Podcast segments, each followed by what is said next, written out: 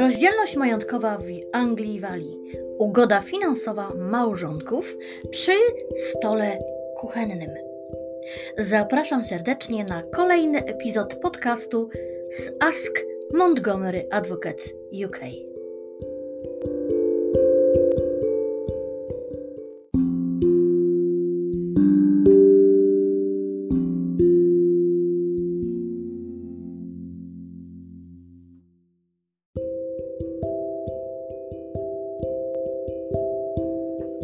Czy małżonkowie mogą sami zrobić rozdzielność majątkową? Umowa przy stole kuchennym jest to oczywiście taka umowna, symboliczna nazwa. I jak ta sama nazwa wskazuje, jest to umowa dogadana czy dyskutowana w miejscu, w którym ty i twój małżonek siadacie razem czy ty i twój partner siadacie razem i wspólnie decydujecie, co stanie się z waszymi finansami po rozwodzie, czy separacji, czy rozstaniu?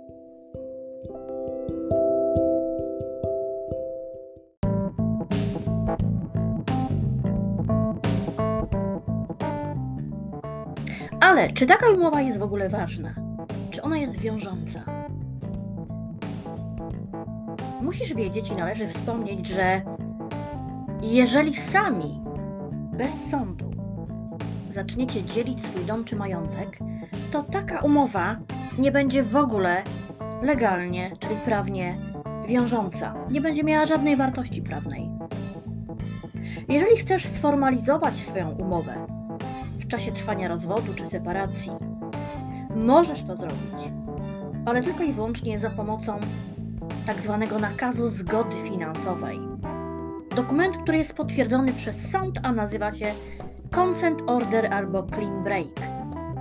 I będzie to musiało być sporządzone przez profesjonalistę i trafić do sędziego w celu weryfikacji. Sędzia po zatwierdzeniu waszego dokumentu może uznać, czy ta umowa może zostać przez niego przyjęta, czy nie. Ale zanim w ogóle przejdziemy do tego tematu i omówimy go w szczegółach, chcę powiedzieć, że nie tylko od Was zależy, jak będziecie dzielić swój majątek, szczególnie jeżeli macie nieruchomość, która jest na kredyt w mortgage'u w UK. Nie wygląda to tak, jak wiele par myśli, że usiądziemy sobie, spiszemy sobie umowę między sobą. Ja zostaję w domu, czy dzielimy się domem na połowę, e, czy e, ty zostajesz w domu i sprawa jest załatwiona. Oczywiście, plusem takiej umowy wspólnej i przynajmniej na pewno zależy, należy dyskutować podział majątku razem, należy zacząć od tego. Plusem takich umów jest to, że są one bardzo ekonomiczne, one są elastyczne pod względem czasu. Masz kontrolę nad procesem. One są opłacalne, ponieważ e, do porozumienia dochodzi się samemu, bez pomocy innych osób, co oczywiście jest zaoszczędzeniem pewnej sumy pieniędzy. Natomiast nadal będziesz musiał prawnie sporządzić swoją umowę, tak powiem, ostatecznie ją e, podbić, ostatecznie ją sprawdzić i przedłożyć w sądzie.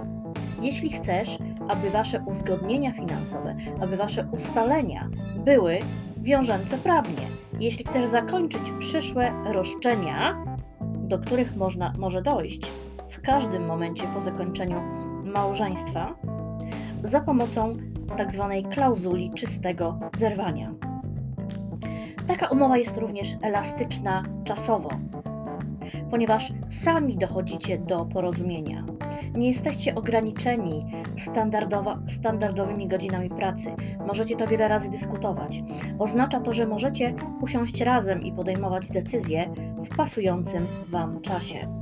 Y, możecie zachować kontrolę nad procesem, ponieważ nie, nie dochodzisz do porozumienia przez prawników, którzy negocjują w Twoim imieniu. Jakie są wady takiej umowy spisanej przy stole kuchennym. Przede wszystkim taka umowa niekoniecznie jest sprawiedliwa. Często zdarza się, że małżonkowie, e, zwłaszcza jeden z małżonków, nakłania drugiego do niesprawiedliwego podziału, do takiego wykorzystania. Drugi małżonek, jeżeli nie zasięgnie profesjonalnej porady, często ulega temu. Kolejną wadą jest to, że być może nie rozważyłeś wszystkich opcji.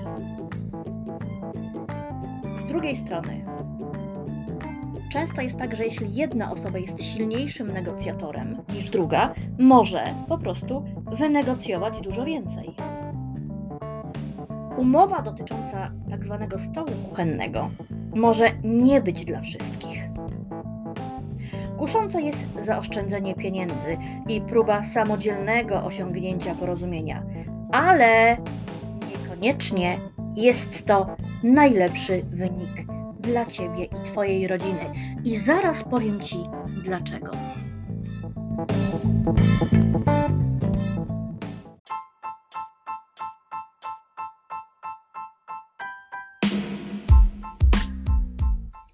Umowa tak zwana przy stole kuchennym może nie być dla wszystkich.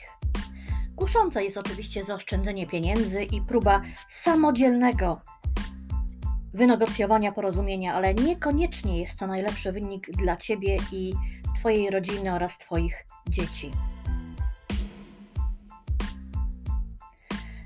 Przede wszystkim, jeżeli macie dom na kredyt, dom w mortgage'u w UK, sytuacja domu w kredycie powinna być przedyskutowana przede wszystkim i w pierwszej kolejności z Waszym bankiem, z Waszym kredytodawcą jeśli jedno z Was chce pozostać w nieruchomości.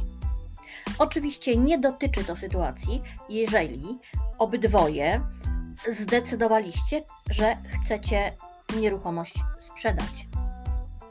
A więc zasięgnij opinii także adwokata prawa rodzinnego z Ask Montgomery Advocates, gdyż istnieją w tych przypadkach dodatkowe wymagania, które należy spełnić takie jak na przykład zdolność kredytowa każdego z małżonków.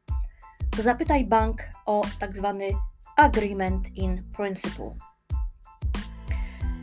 Warto zauważyć, że tylko dlatego, że zgadzacie się co do ugody i że oboje uważacie, że jest to sprawiedliwe, nie oznacza to wcale, że prawo tak też twierdzi. Punktem wyjścia jest zwykle podział wszystkich aktywów, czyli majątku, w stosunku 50 na 50. Więc jeśli odeszłaś, odszedłeś od tego, sędzia przeglądający wasze postanowienie, wasz dokument o wyrażeniu zgody podziału finansów z porozumieniem, będzie chciał zrozumieć dlaczego i czy Twoje, czy Wasze potrzeby zostały spełnione, może odesłać, może odrzucić taką umowę.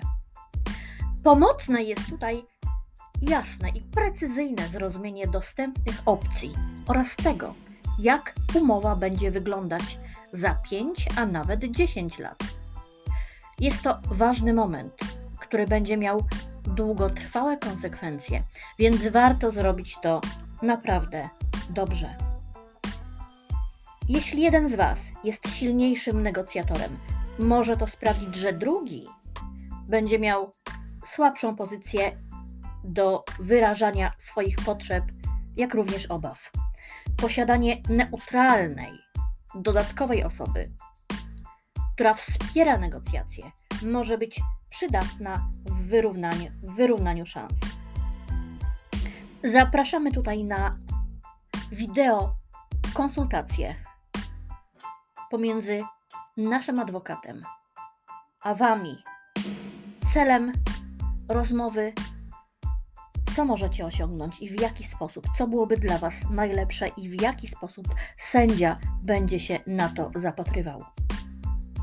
A oto pięć pytań, które warto sobie zadać, jeśli zdecydujecie się, jeśli zdecydujesz się na dzieleniu majątku przy tak zwanym stole kuchennym. Zanim w ogóle zaczniesz, odpowiedz na pytania. Czy czuję się komfortowo negocjując z moim byłym? Czy podział 50 na 50 jest sprawiedliwy w naszej sytuacji osobistej, sytuacji rodzinnej? Czy taki układ sprawdzi się za kilka lat? Czy jeden z nas odchodzi z poczuciem, że mamy świetną ofertę? Czy jesteśmy w 100% zdecydowani na wszystko? I czy rozważyliśmy wszystkie nasze aktywa, czyli majątek, w tym takie rzeczy jak emerytury, czy nawet majątek z Polski czy innego kraju, ponieważ możesz go dzielić tutaj w UK.